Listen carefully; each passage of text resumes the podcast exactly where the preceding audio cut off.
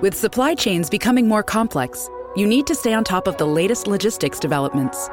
So, if you work with logistics, you need the Beyond the Box podcast from Maersk. It's the easy way to keep up to date with everything from digital disruption in logistics to the need for supply chain resilience in today's market. Find out more and keep ahead of the game with the Beyond the Box podcast on logistics insights at maersk.com/insights. Confounding, exhilarating, and contagious. Emotions matter, and so does applying emotional intelligence. Welcome to Dan Hill's EQ Spotlight, the podcast where emotions rule. Whatever the topic, how do hearts and minds collide? Find out with your host, a college professor turned globe-trotting EQ entrepreneur. His mission? Each week, Dan joins prominent authors in decoding how emotions drive outcomes and make people tick. Now, on to the show. Hello, everybody, and thank you for joining me for the 18th episode of my new podcast, Dan Hill's EQ Spotlight. The series appears here on the New Books Network, which has as its motto, sharing knowledge so people can thrive. Today's topic is touching the soul, musical and psychoanalytical listening. With me is Roger Kennedy, the author of The Power of Music Psychoanalytic Explorations. The book is published by Phoenix Publishing House. Roger was an NHS consultant child psychiatrist for 30 years at the Cassel Hospital Family Unit. He is now at the Child and Family Practice, London. He is a trained analyst and past president of the British Psychoanalytical Society.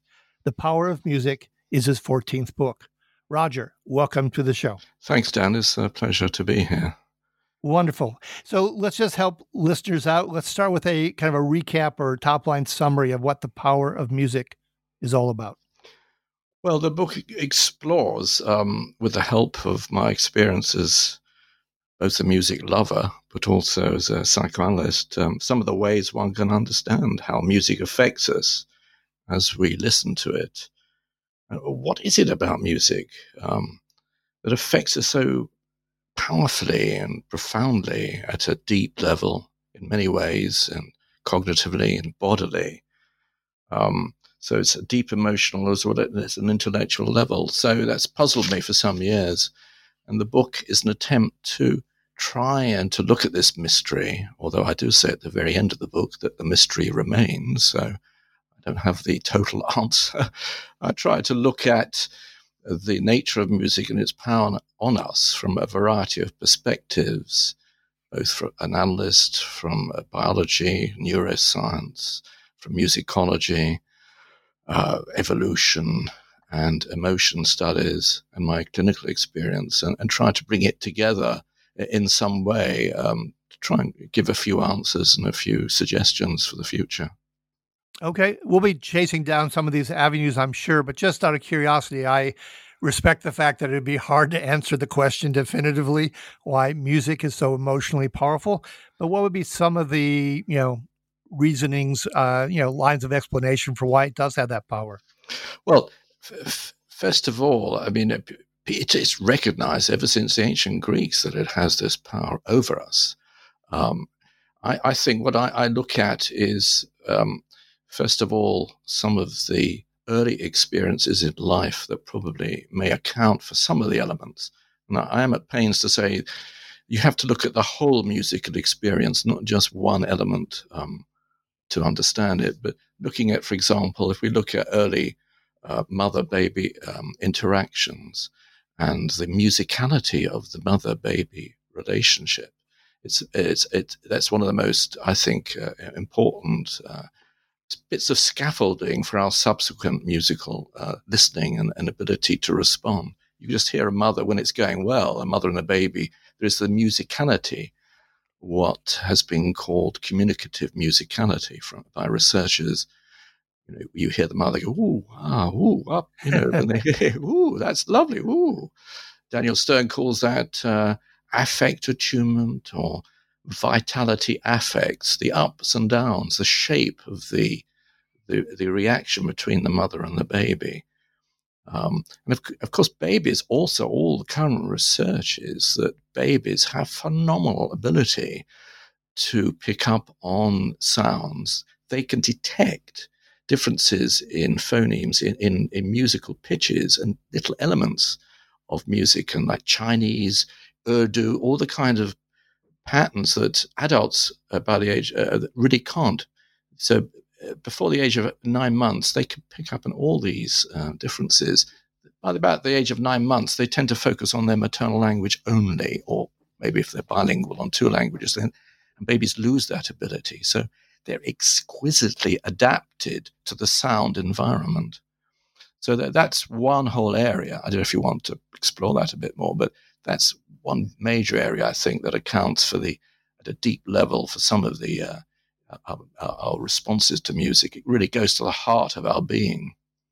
Sure, no, that makes a lot of sense to me because one of the things I like about music is the interactions, including you know among the pieces in an orchestra, for instance, or if it was a rock band, you know how one instrument might play off another, different sensibilities.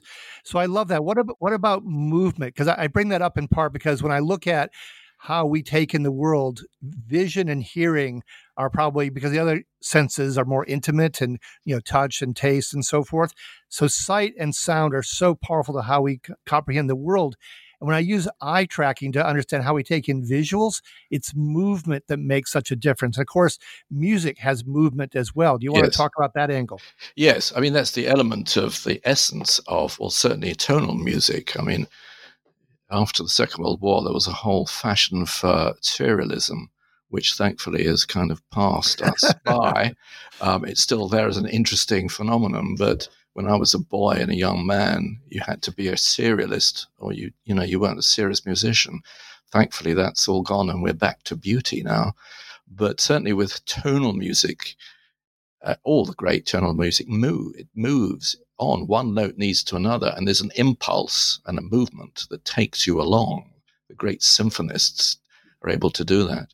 In terms of what you said, Dan, about the perform musical performance, whether that be jazz musicians, orchestral players, that kind of interaction, that what is called musical entrainment, the ability to pick up with through the body, really, um, interactions and uh, in a close way is absolutely fundamental to uh, musicians. A friend of mine um, calls it ESP, basically. Uh, sure. I mean, recently, I don't, I don't know about you know, in the States, uh, we have promenade concerts here, and um, where it goes on for July, August, the beginning of September, incredibly powerful uh, uh, concerts where a, a number of the audiences stand up. You can stand. I've been there. It's uh, it's part of the promenade uh, experience going back over 100 years.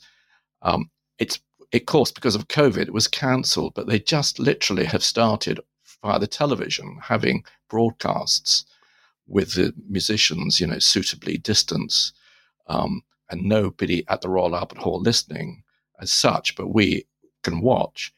And a friend of mine was in the symphony orchestra, and, he, and said it was the most powerful experience and strange because you know, you had to you didn't have your your musical friend so close, but you picked it up as he called it by ESP. You know, you know, you you feel, you somehow sense your colleagues. Uh, it, it's a very important bit of, of, of being a musician, I think, and it links to this in part this early communication, the powerful early communication. I think. Sure, and that would certainly tie into jazz musicians and how they play off each other. Or I happen to be a, a, fan of NBA basketball, and I'm not the first person to suggest the five people in the court are like five jazz musicians, each taking taking their leads or their solos as it may be. I, I want to go back to some point early in the book when you're talking about those who have tried to analyze the relationship between music and emotion, and you mentioned two terms: the emotivist and the cognitivist. Can you just elaborate on those? And then I have a follow up question. Yeah, well, I mean, basically, some what I'm saying in some ways is controversial. Um, and there's a whole school of musicology that just say there's no emotion in the music. Um, it's just form. It's music is music. It's nothing more than that. So it's kind of more like a, a cognitive experience. And, and, there are others, however, that do say that, of course, music um, does I- elicit emotion.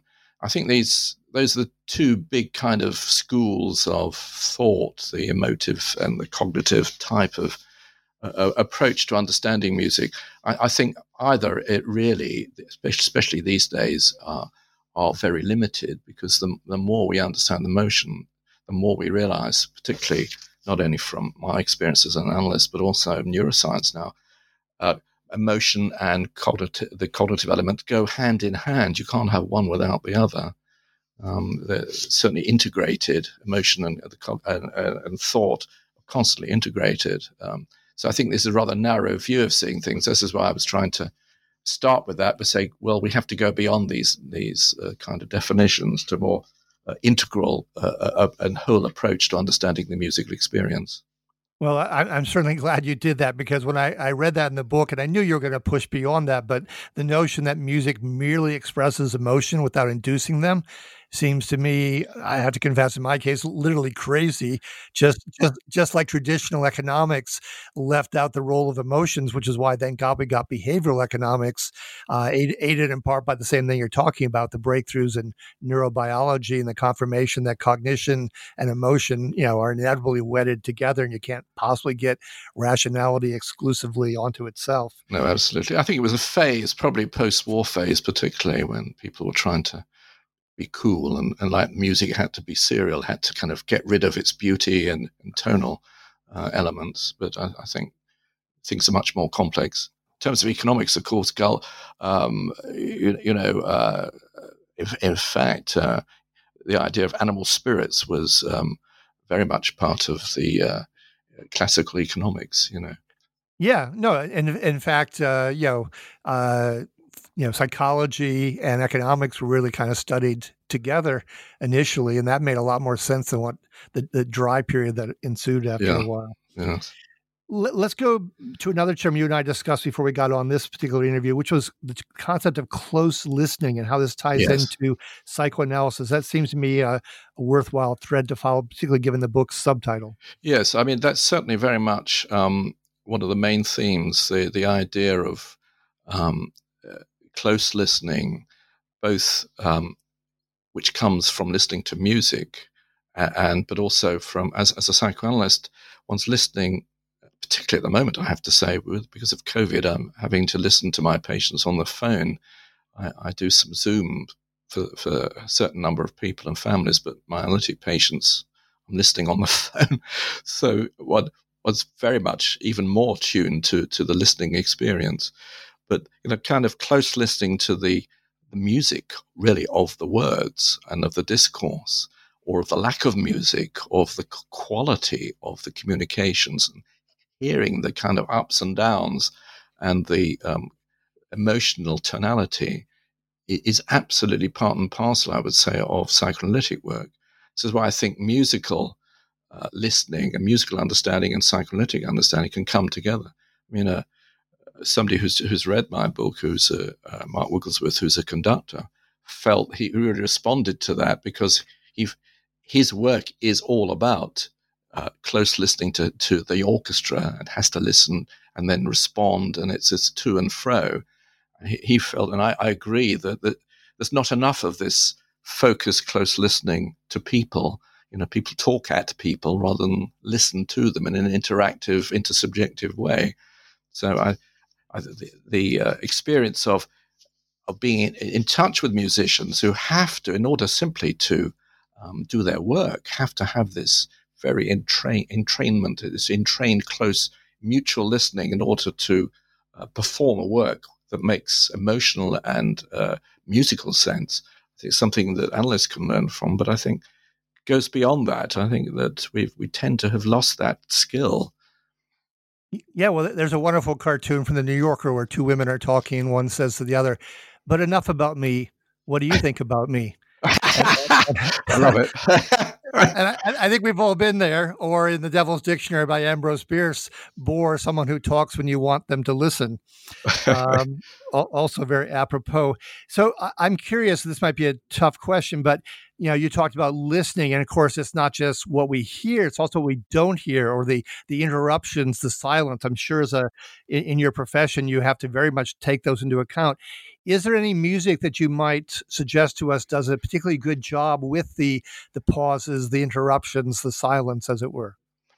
Um, well, I think any any great music has that element, but um, what I, perhaps I can kind of think of an experience that one was one of the key factors that led me to write the book, which was listening to a Shostakovich quartet, the number eight, which he dedicated to um, the victims of fascism and the war.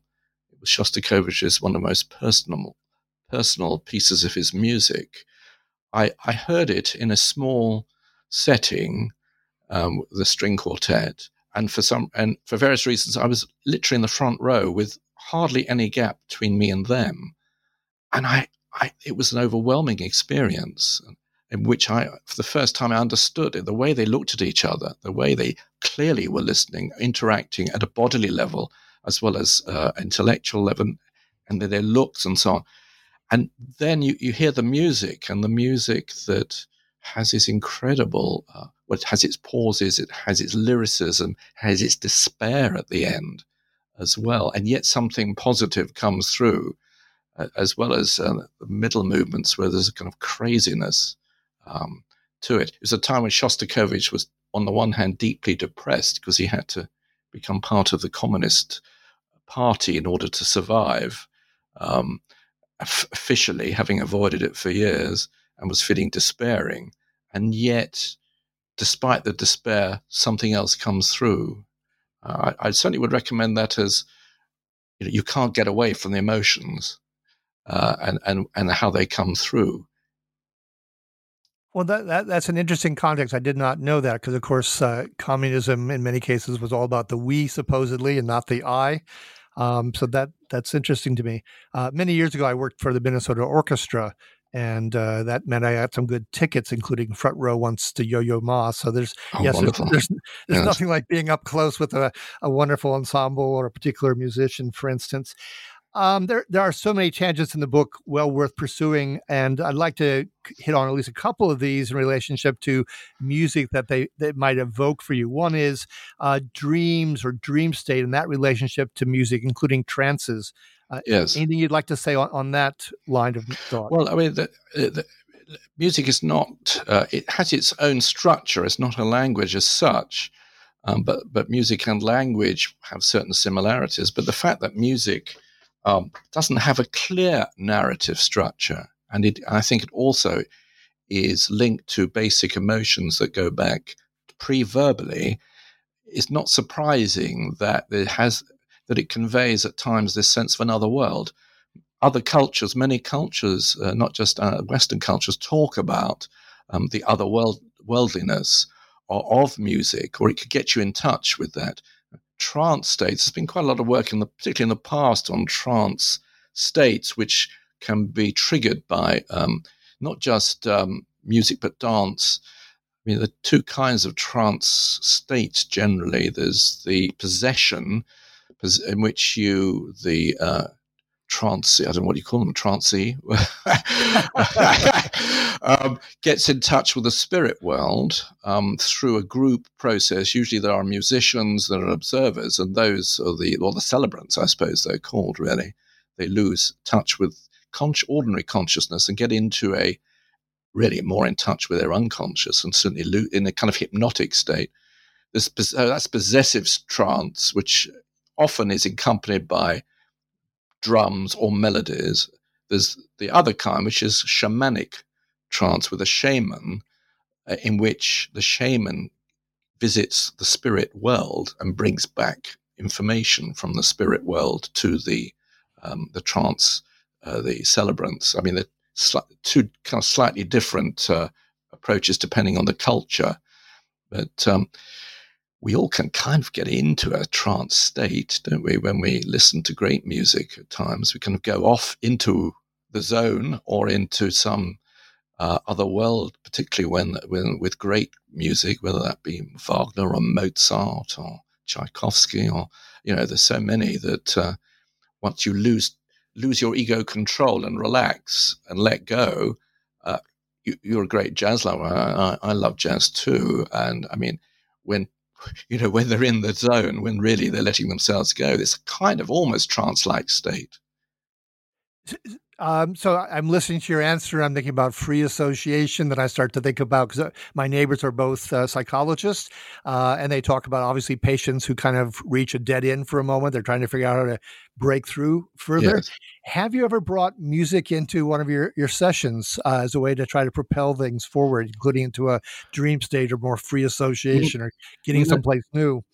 No, I, I, I mean, um, I've talked about music, and I, I've had a couple of musicians or very musical people in therapy or analysis, and it's been interesting that they are often very shy about bringing that part of themselves, you know, and I, I kind of encourage them to do so.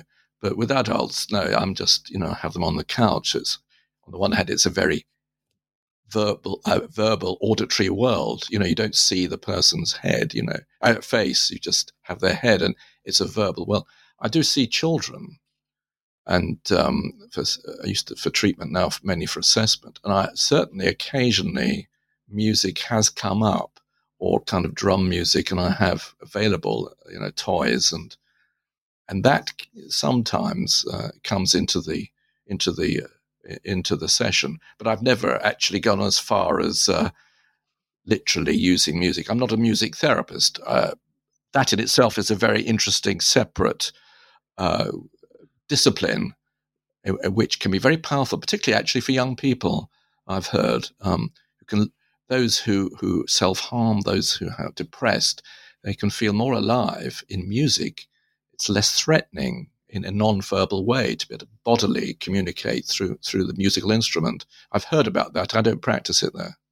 Okay, just was curious because I, I, know of art therapy and find it quite intriguing. Yes. Um, kind of a parallel in a, in a, manner speaking to the baby mother interactions. We know that some of the inspiration for music can also come from the animal world, from those sounds. Uh, yes. Uh, what, what, what you might, might you say or offer us on that line? Well, there's a whole stream of thought really around evolutionary thought and looking at animals and the, obviously the similarities or the differences. I mean, Charles Darwin had a theory of sexual selection that uh, the origin of music and its power was due to, to uh, the charm effect of music. He, he based this on observations, for example, of birdsong and how birds charm you know, their mate to come up close so they could actually uh, have babies. And, uh, so he kind of used that and extended that. And, and there have been modern people, I think Geoffrey Miller was one, who said this is a definite evolutionary uh, root of the uh, importance and power of music. It's kind of rather attractive because you can see music does have a sexual buzz. You know, you can see it in in, in uh, young people when they're in bars, when they're kind of dancing, just dance as well, dancing music. There is a certain kind of endorphin release, and sexual buzz. But to actually go and say that that is the main cause, it does leave out the other uh, cooperative aspects of music, which is not to do with sexual selection. So it's a very limited explanation. But we are animals, and there is a biological basis uh, and indeed a neurological basis of some of our musical abilities. We can see that when people who, who, who are born with congenital amusia and, and simply can't understand music, it's about 2 3% of people, and it's quite a, a disability. So there must be some truth in, in what Darwin's, uh, Darwin's saying, but I, can't see it as, as the whole truth at all, really. Sure. Although I admit in my case, I've used music as a mating selection because if I didn't agree with someone's taste in music, uh, music matters to me so much that I might be less inclined to date them if I thought well, they perhaps I'm more tolerant. Taste. Yes, I must yeah. be. I must be because I'm the only one in my family, uh, really. Although one now does. One of my children has finally seen the light. I've got several children. I'm seem to be the only one who really is a complete Wagner freak, and um, and classical music. So everybody else likes music, but it, not my, not mine. But um, so I just you know have to accept that. sure. Well, I, I, guess I'm thinking of a woman who's who thought the. Uh, you know, the, the height of rock music was Peter Frampton, and I, I didn't quite agree, shall we say? Well, there's certain, um, yes, there's certain, I suppose you have to say certain things make one probably incompatible. But I like, I, am not, you know, my, my book is is about mainly Western classical music and yes, cult- yes. music of different cultures. I'm not a great, I'm not knowledgeable about um, popular music, but I love to personally, I have to say, dancing to popular music. Uh, I, I, love that, the beat and, and just dance, sheer dancing. So uh, that's something else. Sure. Well, just likewise, if I was potentially dating someone that never heard of Rembrandt or Chopin, I might be inclined to move on. That's true. But, uh, That's yeah. true. Um, you had mentioned the composer Thomas, and I'll probably get his last name wrong, Adès. Yes. Who wrote about music and how it, it really animates based on working with stability and instability. I found that fascinating. Also, his quote, writing music is like trying to draw the face in the fire. I just love that statement. Yes. Um, let, us go back to stability and instability, however. What might you say there? Well, he's a very, of course, he's a very uh, interesting and important and, and, and well, uh, publicized um, composer and conductor, Thomas Adès. Very interesting. He, he's written some fascinating operas, um, which most of which are definitely worth seeing. Um, and he, he's he, he's one of those few musicians who are quite explicit about uh, and able to talk about their process. You know, musicians often aren't necessarily the best because they're so able to communicate through music. They don't necessarily, unless they're say, conductors who interpret, um, aren't, aren't necessarily great at explaining, but he, he, he has this wonderful way of explaining and talking about himself. Well, I mean, if you think of of musical uh, pitches or notes, uh, A, B, you know, one thing follows another, follows another. Already, one's one's in a different world. It isn't an acoustic world. It's a kind of what Roger Scruton really calls acousmatics, an imaginary world you know, music is where is it? You know, where does it exist? it's, out, it's out there somewhere, in there somewhere. It's in another world, a kind of world of appearances in some way. Um, so Adès talks about how his his ear, what he's listening to, he has one, let's say, one one musical pitch leads to another one, and it leads to another one, and and he's looking for the connections, but also the disruptions and the discontinuities, um, especially these days. I mean, you know, we have to be able to, composers have to be able to not only write beautifully, but also to somehow encompass disruption and difficulty and dissonance uh, in, ways that have to respond to the modern world. Um, that's the, the interaction between consonance and dissonance has been fundamental to all tonal music since, particularly since the classical period, not long before. But I think the modern world, I suppose, and Thomas Adès represents this, has to we're trying to, trying to extend the tonal language to the point uh, where it can encompass more disruptive elements without going as far as pure serialism, where it just loses these days most listeners. Um, his idea about seeing the the shape in the fire, I think it's about that sense that the music is in this imaginary world. It's in the world of appearance. It's in the world of uh, imagination. So where is it? How can you grasp it? It's it's fascinating. You can grasp it. You can once you put the mu- music, you know, when when it's in the instruments, when it's in the orchestra, it's made concrete. It's made manifest. But as a composer, writing it down, it's in this imaginary world. And there was one other composer, and that was that was great. That was very interesting to listen to. Roger Sessions, uh, you also mentioned another composer, American in this case, talking about the principal progression, about association, also about relief, including one major dominant contrast. Uh, is there any music that uh, Roger's principles bring to mind for you, or things you might want to say regarding those? Uh, I'm trying, trying to think really. Um, well, I mean, bolero and progression is the, the obvious pat answer there. But Ravel's uh, bolero, yes, yeah. yes, yes. Um, I mean, I, I mean, so much of, in a way, so much of music has those those different elements. Um, one can think of, well, if going back to Bach of all people, um, you can think of, imagine the opening of Saint the Saint John Passion, uh, where you have uh, incredibly powerful uh, uh, and dissonance. And uh, in a way, I think I'd recommend that as a way of of of illustrating what he is saying. um, using really, oh, you know, quite classic, well, Baroque musical language. It doesn't require modern language. Um, I think that's a, definitely worth hearing. It's also um, Bach has an incredible way of sustaining emotion, and um, in a way, not only in, in, the, St. John Passion, but in the beginning of the, the Kyrie of the B minor, minor Mass, the latter goes on for, I don't know, it's 15 minutes, in which this sustained, powerful emotion. Uh, I mean, that's incredible, really. He's able to do that. The uh, Brandenburg Concertos, by the way, was one of the first pieces I love. And just the other day, I heard that apparently that was essentially like a job application. uh, so uh, quite quite a good quite a good job of the job application. Well, he could just yeah. Well, those days it was yeah. You just you know you had to pen it, otherwise you didn't eat. So sure. yeah.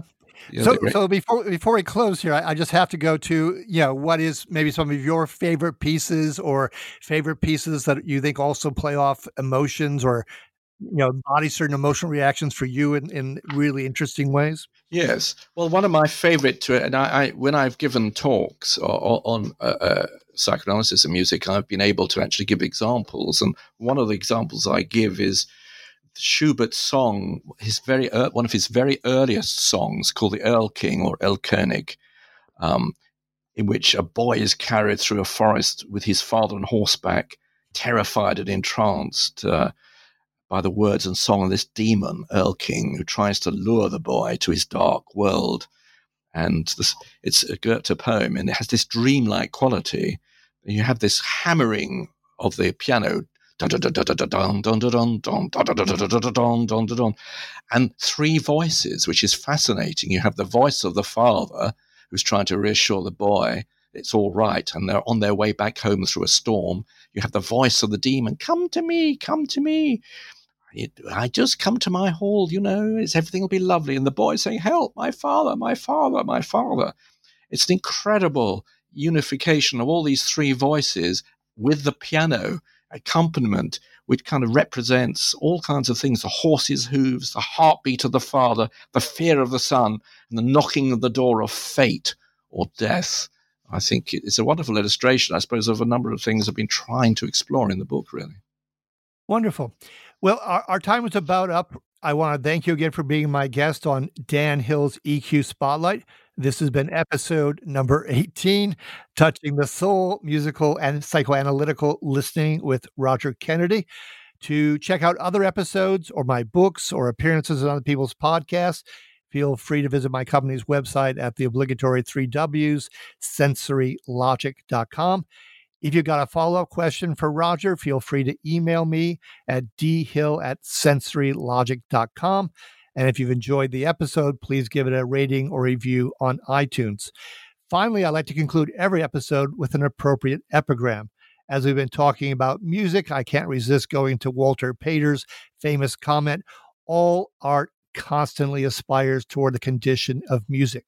For while in all other kinds of art, it is possible to distinguish the matter from the form, yet it is a constant effort of art to obliterate it. Until next time, be kind and stay safe.